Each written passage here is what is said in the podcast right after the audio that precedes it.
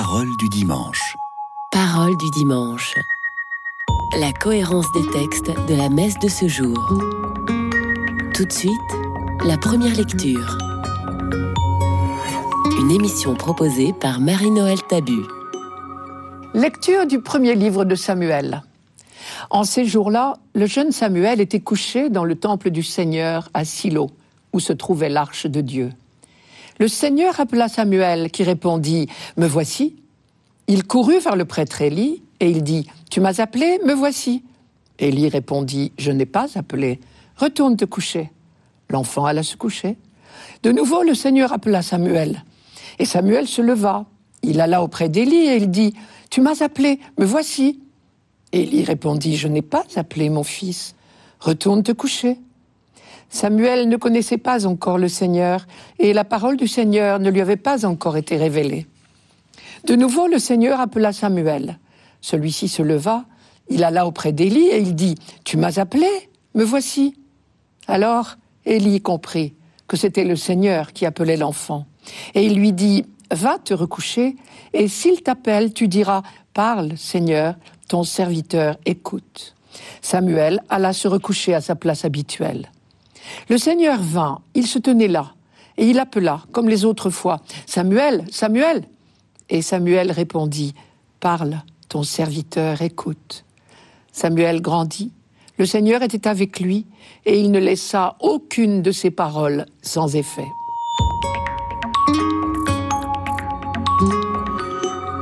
Il faudrait pouvoir relire tout le début du premier livre de Samuel. C'est presque un roman, tellement l'histoire est belle. Mais comme toujours, le texte biblique n'est pas seulement là pour l'anecdote. Il faut lire entre les lignes. On connaît l'histoire de Samuel. C'est un enfant du miracle, car sa maman, Anne, était désespérément stérile. Un jour de grand chagrin, elle a fait un vœu. Si j'ai un fils, il sera consacré au service de Dieu. Et Samuel est né. Anne, bien sûr, a tenu sa promesse, et voilà l'enfant confié au vieux prêtre Élie, qui est le gardien du sanctuaire de Silo, à ne pas confondre avec le prophète Élie, qui a vécu beaucoup plus tard. Où est Silo?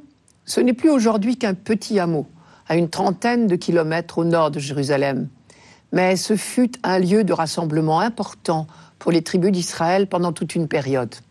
Et qui dit lieu de rassemblement, à cette époque-là, dit surtout lieu de culte. Et c'est dans ce sanctuaire de Silo qu'un petit garçon, Samuel, reçoit vers 1050 avant Jésus-Christ sa vocation de prophète. À partir de là, il deviendra l'une des figures les plus marquantes de l'histoire d'Israël, le dernier des juges, à tel point que plus tard, Jérémie l'a comparé à Moïse lui-même. Comme Moïse également, Samuel a été visiblement un chef à la fois spirituel et politique. On le voit exerçant une fonction de prêtre, chargé d'offrir les sacrifices, mais aussi rendant la justice. Et c'est lui encore qui sera chargé de couronner les deux premiers rois d'Israël, Saül et David. À ce titre, il a vécu lui-même et il a fait vivre au peuple d'Israël un véritable tournant de son histoire. Il joue sûrement aussi un rôle important à la cour, on le voit transmettre au roi les décisions de Dieu. Et dans ces occasions, il est présenté comme un véritable prophète. Les deux phrases qui encadrent le récit de la vocation de Samuel insistent justement sur ce point, je vous les rappelle. Le début du chapitre 3, ça nous ne l'avons pas entendu aujourd'hui, précise La parole du Seigneur était rare en ces jours-là, la vision n'était pas chose commune. Et à la fin de notre récit, l'auteur conclut Samuel grandit, le Seigneur était avec lui et il ne laissa aucune de ses paroles sans effet. Tout Israël, de Dan à Beersheba, sut que Samuel était accrédité comme prophète du Seigneur. Et le Seigneur continua d'apparaître à Silo. Le Seigneur, en effet, se révélait à Samuel à Silo par la parole du Seigneur. Et la parole du Seigneur s'adressait à tout Israël. Une telle insistance laisse penser que ce texte a été écrit à une époque où il était urgent de mettre le peuple en garde contre les faux prophètes, ceux qui se désignaient eux-mêmes au lieu de répondre à un appel de Dieu. Un vrai prophète, au contraire, c'est quelqu'un comme Samuel qui transmet au peuple toute la parole du Seigneur et seulement la parole du Seigneur. Peut-être l'auteur veut-il également raffermir la foi du peuple à une période difficile, en rappelant que même quand le Seigneur est silencieux, il ne nous oublie pas et son appel résonne. Manière de dire, la parole du Seigneur était rare en ces jours-là, la vision n'était pas chose courante.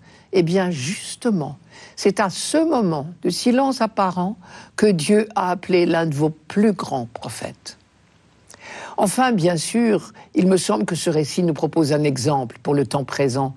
Le récit de la vocation de Samuel est un modèle de réponse à l'appel de Dieu.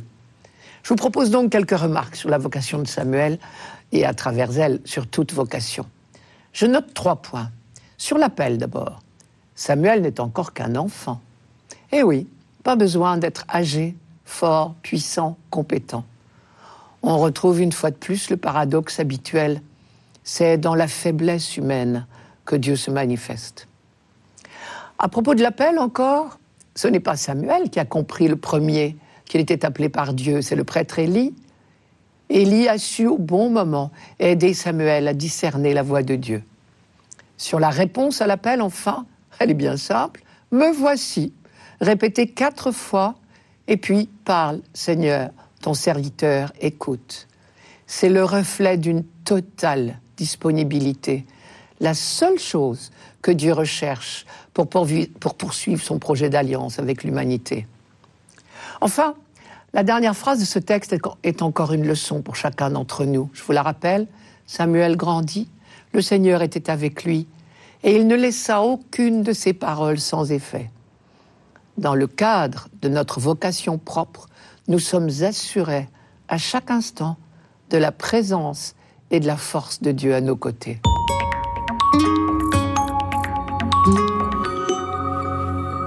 Radio Notre-Dame. Parole du dimanche. Parole du dimanche. La cohérence des textes de la messe de ce jour. Tout de suite, le psaume. Une émission proposée par Marie-Noël Tabu. Psaume 39. D'un grand espoir, j'espérais le Seigneur. Il s'est penché vers moi. En ma bouche, il a mis un chant nouveau, une louange à notre Dieu. Tu ne voulais ni offrande, ni sacrifice. Tu as ouvert mes oreilles. Tu ne demandais ni holocauste, ni victime. Alors j'ai dit, Voici, je viens. Dans le livre est écrit pour moi ce que tu veux que je fasse. Mon Dieu, voilà ce que j'aime. Ta loi me tient aux entrailles.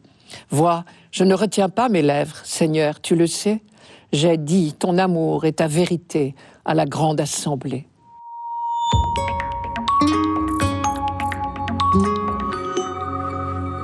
Tu ne voulais ni offrande ni sacrifice. Tu ne demandais ni holocauste ni victime. Phrase étonnante pour nous, qui croyons parfois que Dieu réclame des sacrifices. Et pourtant, cette phrase est bien là. Tu ne voulais ni offrande ni sacrifice. Tu as ouvert mes oreilles. Tu ne demandais ni holocauste ni victime. Alors j'ai dit, voici, je viens. Il a fallu toute une pédagogie des prophètes pour faire évoluer la pratique sacrificielle en Israël. Toute la Bible est l'histoire d'un long apprentissage. Et avec ce psaume 39, nous sommes à la phase finale de cette lente transformation des relations entre Israël et son Dieu. Je reprends rapidement cette histoire des sacrifices en Israël. Elle se développe en même temps que progresse la connaissance de Dieu. C'est logique. Sacrifier, sacrum facere en latin, signifie faire du sacré, entrer en contact, ou mieux en communion avec Dieu. Tout dépend évidemment de l'idée qu'on se fait de Dieu. Donc, au fur et à mesure qu'on découvre le vrai visage de Dieu, la pratique sacrificielle va changer. Je commence par le début. Première chose à retenir, ce n'est pas Israël qui a inventé la démarche du sacrifice ou de l'offrande. Il y en a chez les autres peuples du Moyen-Orient bien avant que le peuple hébreu ne mérite le nom de peuple. Deuxième constatation, lorsqu'on s'intéresse à la pratique sacrificielle en Israël, il y a toujours eu des offrandes et des sacrifices en Israël tout au long de l'histoire biblique. Il y a une très grande variété de sacrifices, mais tous sont un moyen de, communiquer, oui, avec Dieu. Troisième point, les sacrifices pratiqués par le peuple élu ressemblent à ceux de leurs voisins, oui, mais à une exception près, et une exception qui est colossale. La spécificité des sacrifices en Israël, c'est que dès le début de l'histoire biblique, les sacrifices humains sont strictement interdits. Il y en a eu, c'est vrai, et même s'il y en a eu peu, très peu, on ne peut pas nier qu'il y a eu des sacrifices humains en Israël. Mais cela ne prouve pas qu'ils étaient permis et approuvés. Au contraire, c'est une constante dans la Bible, les sacrifices humains sont de tout temps considérés comme une horreur. Par exemple, Jérémie dit de la part de Dieu, Cela je n'en ai jamais eu idée. Et un peu plus loin, Cela je ne l'ai jamais demandé et je n'ai jamais eu l'idée de faire commettre une telle horreur. Et c'est Dieu lui-même qui parle chez Jérémie. Et le fameux récit du sacrifice d'Abraham, ce que les Juifs appellent la ligature d'Isaac, est lu justement comme la preuve que depuis le début de l'alliance entre Dieu et ce peuple qu'il s'est choisi, les sacrifices humains sont strictement interdits. Abraham a découvert que sacrifier, faire du sacré, ne veut pas dire tuer. Il a offert son fils, il ne l'a pas tué. Si on y réfléchit, c'est tout ce qu'il y a de plus logique. Dieu est le Dieu de la vie. Impensable que pour nous rapprocher de lui, il faille donner la mort. Cette interdiction des sacrifices humains sera la première insistance de la religion de l'Alliance.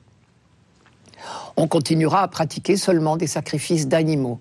Puis, peu à peu, on va assister au long des siècles à une véritable transformation, on pourrait dire une conversion du sacrifice. Une conversion qui va porter sur deux points. Sur le sens des sacrifices d'abord, et sur la matière des sacrifices ensuite. Premièrement, donc, la conversion va porter sur le sens des sacrifices. Dans la Bible, au fur et à mesure que l'on découvre Dieu, l'esprit des sacrifices va évoluer. En fait, on pourrait dire, dis-moi tes sacrifices, je te dirai quel est ton Dieu. Notre Dieu est-il un Dieu qu'il faut apprivoiser, dont il faut obtenir les bonnes grâces, auprès duquel il faut acquérir des mérites? Un Dieu courroucé qu'il faut apaiser Un Dieu qui exige des morts? Alors nos sacrifices seront faits dans cet esprit-là. Ce seront des rites magiques pour acheter Dieu en quelque sorte. Ou bien, notre Dieu est-il un Dieu qui nous aime, le premier, un Dieu dont le dessein n'est que bienveillant, dont la grâce est acquise d'avance parce qu'il n'est que grâce, le Dieu de l'amour et de la vie. Toute la Bible est l'histoire d'un long apprentissage pour passer de la première image de Dieu à la seconde. Et notre apprentissage n'est jamais fini. Deuxièmement, la conversion va porter également sur la matière des sacrifices. Et là, les prophètes ont joué un grand rôle dans ce lent apprentissage du peuple élu. Ils lui ont fait découvrir peu à peu le véritable sacrifice que Dieu attend. Et c'est peut-être une phrase du prophète Osée au 8e siècle qui résume le plus parfaitement cette prédication des prophètes. Je cite Osée, c'est l'amour que je veux et non les sacrifices. Et l'ultime étape de cette pédagogie des prophètes nous présentera l'idéal du sacrifice, c'est tout simplement le service de nos frères. Nous trouvons cela dans les quatre chants du serviteur qui sont inclus dans le deuxième livre d'Isaïe. L'idéal du serviteur, qui est l'idéal du sacrifice, c'est tout simplement une vie donnée pour faire vivre. Le psaume 39, j'y reviens, résume donc admirablement cette découverte biblique sur le sacrifice. Tu ne voulais ni offrande ni sacrifice, tu as ouvert mes oreilles. Tu ne demandais ni holocauste ni victime, alors j'ai dit, voici, je viens, sous-entendu, pour me mettre à ton service et au service de nos frères.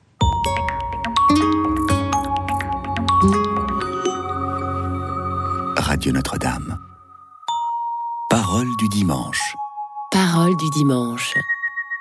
La cohérence des textes de la messe de ce jour. Tout de suite, la deuxième lecture. Une émission proposée par Marie-Noël Tabu. Lecture de la première lettre de Saint Paul apôtre aux Corinthiens. Frères, le corps n'est pas pour la débauche, il est pour le Seigneur, et le Seigneur est pour le corps. Et Dieu, par sa puissance, a ressuscité le Seigneur et nous ressuscitera, nous aussi. Ne le savez-vous pas? Vos corps sont les membres du Christ. Celui qui s'unit au Seigneur ne fait avec lui qu'un seul esprit. Fuyez la débauche. Tous les péchés que l'homme peut commettre sont extérieurs à son corps. Mais l'homme qui se livre à la débauche commet un péché contre son propre corps. Ne le savez-vous pas? Votre corps est un sanctuaire de l'Esprit Saint, lui qui est en vous et que vous avez reçu de Dieu. Vous ne vous appartenez plus à vous-même, car vous avez été acheté à grand prix. Rendez donc gloire à Dieu dans votre corps.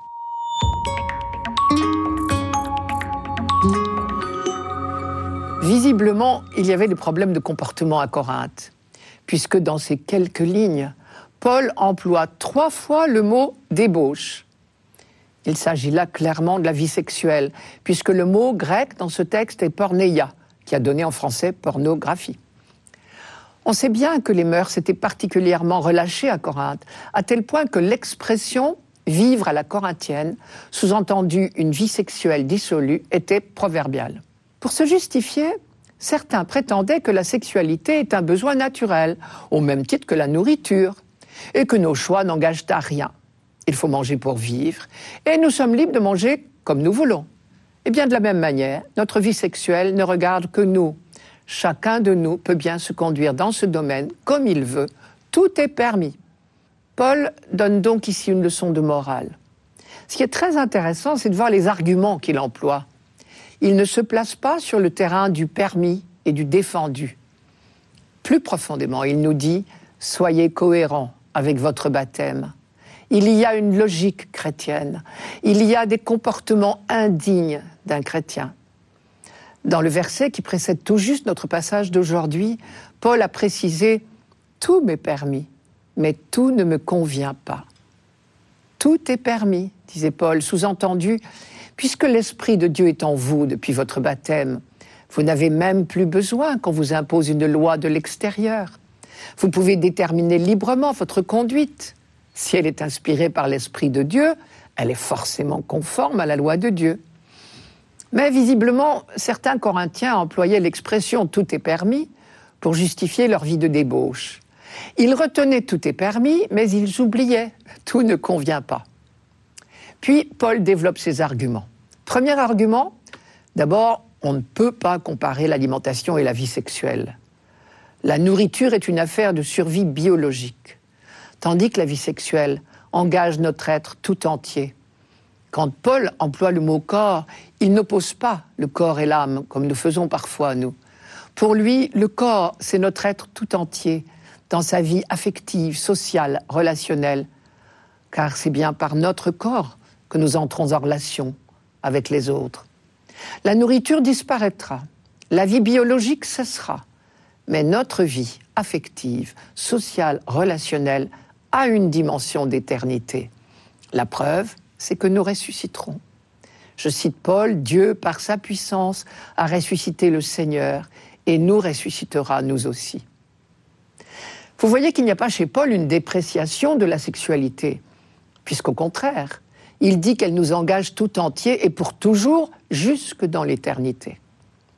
Deuxième argument, la sexualité est une véritable union intime de votre être tout entier avec une autre personne. Or, depuis votre baptême, vous êtes intimement lié à Jésus-Christ. Vous ne vous appartenez plus. Le nom chrétien le dit bien d'ailleurs. Cela veut dire du Christ. Pour exprimer cette vérité de manière forte, Paul va jusqu'à dire Ne le savez-vous pas? Vos corps sont les membres du Christ. Et un peu plus loin, il reprend la même idée sous une autre forme. Vous ne vous appartenez plus à vous-même. Peut-être Paul a-t-il découvert cette vérité sur le chemin de Damas. La phrase de Jésus Saoul, Saoul, pourquoi me persécutes-tu? lui a révélé le lien très intime qui existe entre chaque chrétien et le Christ lui-même.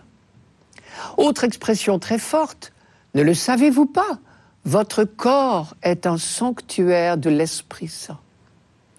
Pour comprendre la force de cette affirmation, il suffit de se rappeler combien, dans le monde antique, on avait le plus profond respect pour les temples qui étaient considérés comme des lieux sacrés. Pour un juif comme Paul, le temple de Jérusalem était le lieu privilégié de la présence de Dieu. Et pour le dire, on disait que la gloire de Dieu, entendez le rayonnement de sa présence, résidait dans le temple. Alors on comprend la dernière phrase. Rendez gloire à Dieu dans votre corps. Cela veut dire, et c'est inouï, fantastique, que notre personne, que notre vie concrète est un reflet de la présence de Dieu. Paul présente donc ici aux Corinthiens une magnifique théologie du corps humain, membre du corps du Christ, temple de l'Esprit Saint, rayonnement de la présence de Dieu destiné à la résurrection. Nous sommes tous là. Reste une phrase difficile. Le Seigneur vous a acheté très cher. Bien sûr, il ne s'agit pas d'un prix d'argent. Et on ne voit pas d'ailleurs à qui Dieu devrait payer quelque chose. Paul fait allusion ici à toute l'œuvre de Dieu pour sauver l'humanité. Depuis l'aube des temps, il a déployé toute sa patience et son amour pour accompagner l'humanité dans sa marche vers la liberté et la solidarité. Et le dernier acte de cette œuvre de salut, c'est l'envoi du Fils unique. C'est dire à quel point nous sommes précieux aux yeux de Dieu.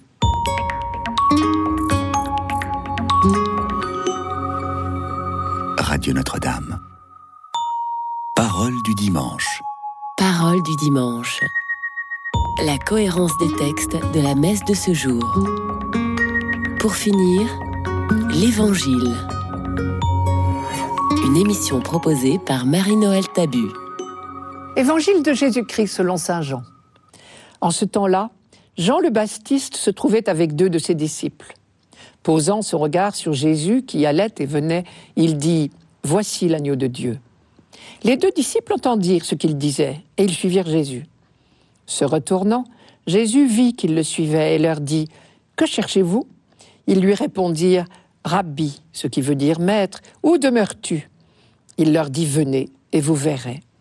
Ils allèrent donc, ils virent où il demeurait, et ils restèrent auprès de lui ce jour-là. C'était vers la dixième heure, environ quatre heures de l'après-midi.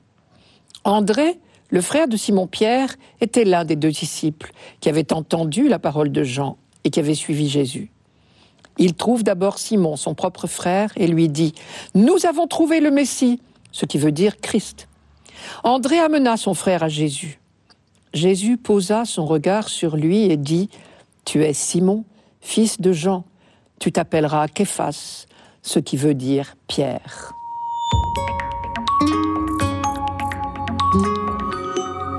L'expression l'agneau de Dieu était habituelle au temps de Jésus.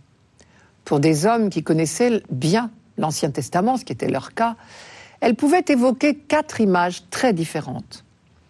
Premièrement, on pouvait penser bien sûr à l'agneau pascal.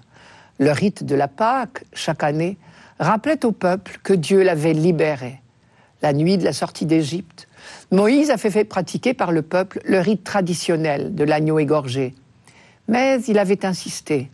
Désormais, chaque année, ce rite vous rappellera que Dieu est passé parmi vous pour vous libérer. Le sang de l'agneau signe votre libération. Deuxièmement, le mot agneau faisait penser au Messie dont avait parlé le prophète Isaïe. Il l'appelait le serviteur de Dieu et il le comparait à un agneau. Je cite Isaïe, Brutalisé, il s'humilie, il n'ouvre pas la bouche, comme un agneau traîné à l'abattoir, comme une brebis devant ceux qui la tondent. Elle est muette, lui n'ouvre pas la bouche. D'après Isaïe, le serviteur de Dieu, le Messie, subissait la persécution et la mort.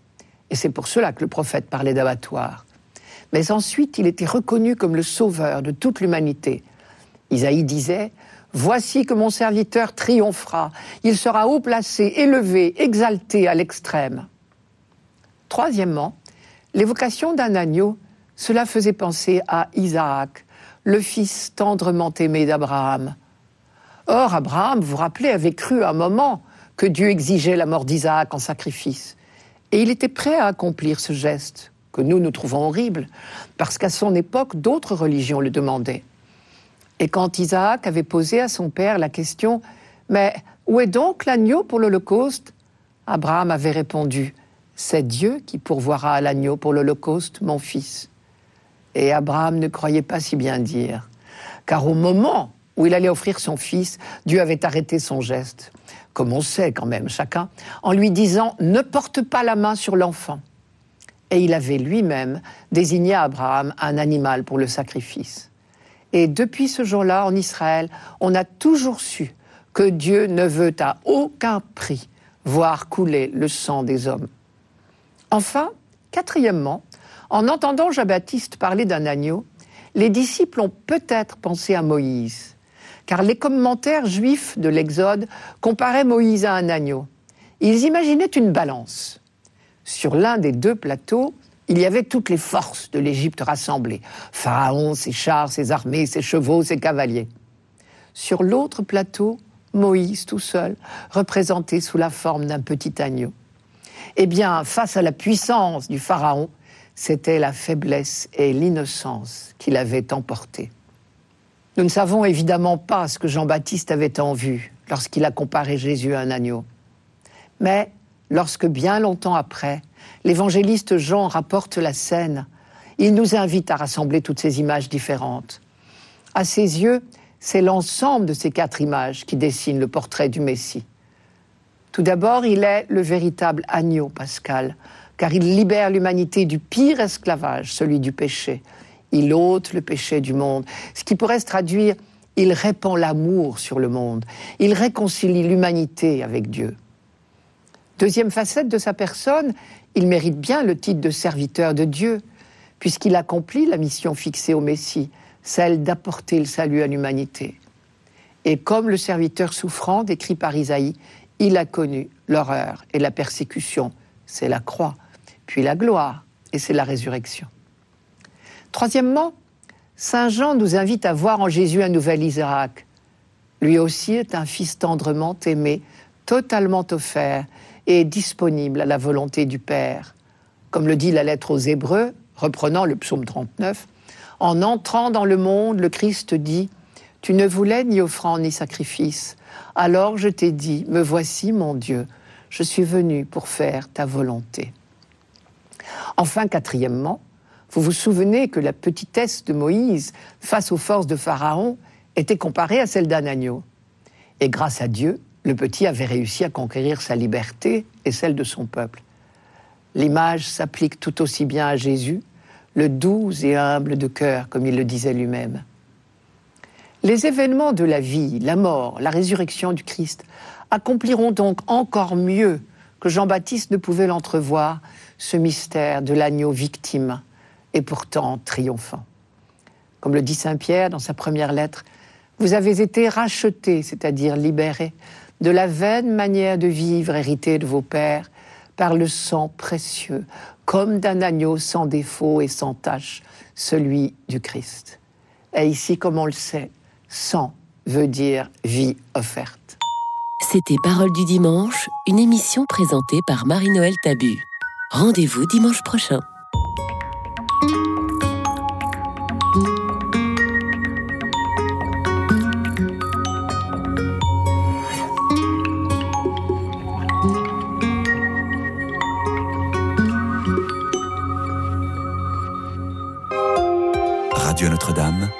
Vie prend un sens.